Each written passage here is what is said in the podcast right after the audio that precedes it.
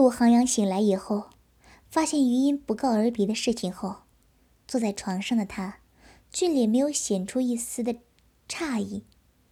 反正他们会再见面。陆航阳躺在床上，回味了一下昨晚几乎疯狂的细节。余音的乳房上方的肌肤被蚊子叮了两个红色小点。他在他身下时，会习惯性咬着自己的嘴唇，严寒春色，要哭不哭的气音和半痛半爽的表情，直瞅着他，发出娇弱的颤音，让他会更加疯狂的想要他。对于音，陆航阳是势在必得。他就像是他网中的一条鱼，逃不掉的。手机砸脸上了，谁信？冯叔看着余音发来的短信，昨晚心头勉强压下抑郁疑惑，要浮出水面。半信半疑之间，只能不耐烦的踱步，等着陆航阳来实验室，想要旁敲侧击的个明白。陆航阳上完课，倒是抽空来了一趟实验室。冯叔看着他的背影，想要从他身上找出和往日不同寻常的蛛丝马迹。见他还是那副疏离淡漠的死样子后，冯叔又觉得自己的猜疑完全是荒谬无比。冯叔趁着陆航阳站在实验室黑板前看着网络简图的时候。凑到他的身边，突如其来的热情。浩洋，我昨晚还想找你说点事儿，结果包厢里找了一圈不见你人影，你昨晚去哪儿了？谁成想陆航阳避轻就重，淡淡的应了一声，从黑板前抬起眉眼。你昨晚想找我说什么？呃，冯叔只想探出他昨晚去哪儿了。支支吾吾了一会儿，终于勉强想到了个由头。竞赛的奖金下来了，有八万多呢，就怎么分配的问题，想和你探讨一下。照理来说，奖金分配的问题，大可不必来麻烦陆航阳和冯叔。这十万的竞赛奖金，因为材料工程实验室的于老师历来是治学有一番心得，却是不善于。碰算盘的主，扣掉七零八落的杂项，于是余下的八万多就直接划到了实验室唯一的女生秋田信卡上，让她管着钱。要是冯叔这番话被秋田信听到，可得当场翻白眼撅过去。分什么分？这钱平常就放在理财软件里，每天生利息，偶尔聚餐从里面出不就得了？直到毕业那天，这奖金剩的众人平分。那天钱生钱，利息可是不老少。自然是被秋田信揣自个儿荷包里去了。冯叔自然知道秋田信的小算盘打得噼里啪啦响，可是，一时情急，只能拿这事儿出来躺枪。冯叔刚说完话，不到一秒的功夫，就已经摆摆手。呃呃呃，这里不适合谈这个，有空再说吧。说罢，冯叔已经走下讲台，赶紧走人了，脚步略显急促。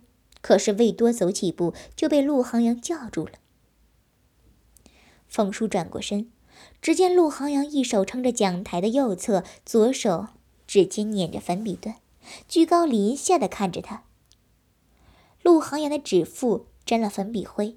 他依旧气定神闲的模样。冯叔，如果奖金真的发下来了，你想怎么花？怎么花？这卡，这钱在秋田姓那个守财奴那里，能不能发下来？要打一个大问号。被他这么一问，冯叔倒是认真的幻想了一下。余音家里是做生意的，不缺钱。自然没什么好买的，秋田信倒是能有送的，可是他又要的太多，口红、衣服，说走就走的旅行，什么都想要。给自己买个机械键盘吧，打游戏爽。话音刚落，许是意识到了陆航阳不太友善的气场，冯叔没多做留意。转身离开了。留在原地的陆航阳又想起余音乳房上的两个小红点儿，薄唇微翘。又过了几日，余音正在跪在床板上，翘着小屁股在床上细闻着。易容容靠着书桌咬着苹果，目光落在余音那丰满的小翘臀，又转头看看自己的。当时嘤嘤痛掬一把伤心泪。易容容很是不解。恕老身直言，我觉得没有蚊子。啊余音利落的打了个结。我就被蚊子咬了咬，夜里在耳边嗡嗡吵得睡不着。你夜里在床上翻来翻去，要带下床的我也睡不着了。易容容咬了一口苹果，我还以为你夜里那啥那啥呢。余音终于整理好了文章，咕噜噜的爬下床，不要瞎想哦，小心长针眼。说吧，余音自己都怕自己瞎想，钻到卫生间去洗手了。是的，是的。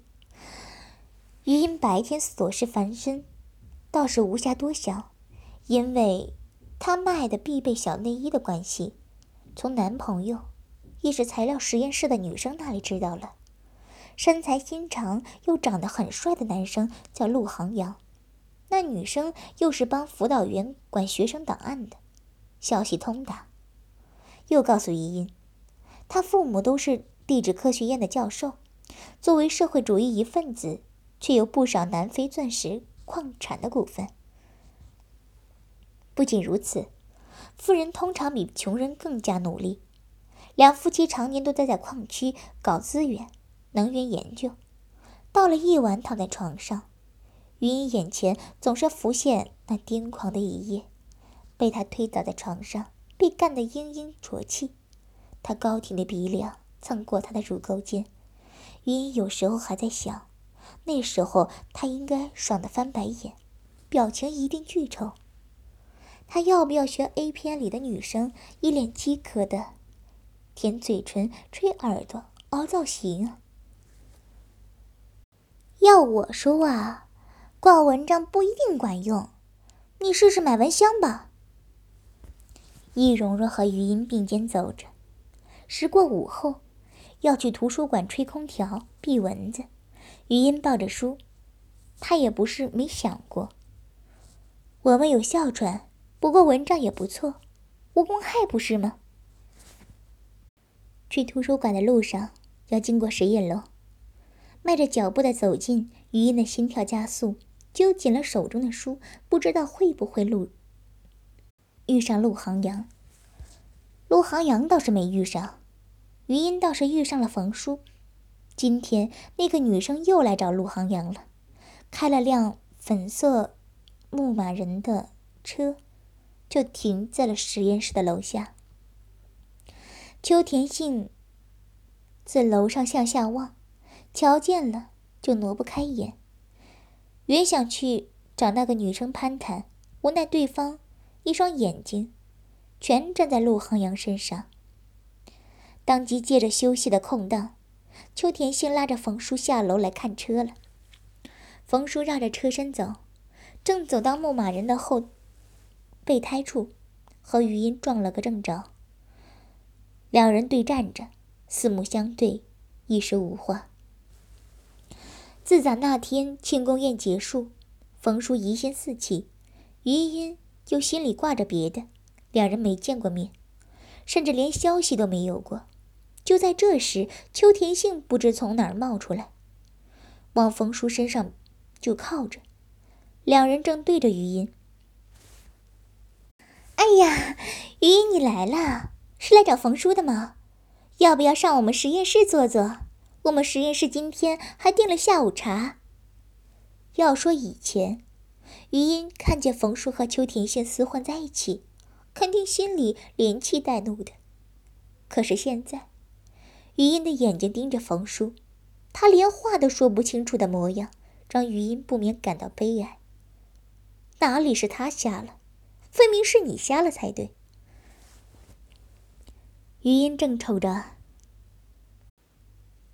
揪着手上的书，而邱田信还在尾顺的逼逼个没完的时候，他无意间抬眼，三楼垂落下的绿罗间，他看见陆航阳正站在走廊边往下看。这场闹剧，他是睥睨天下，尽收眼底。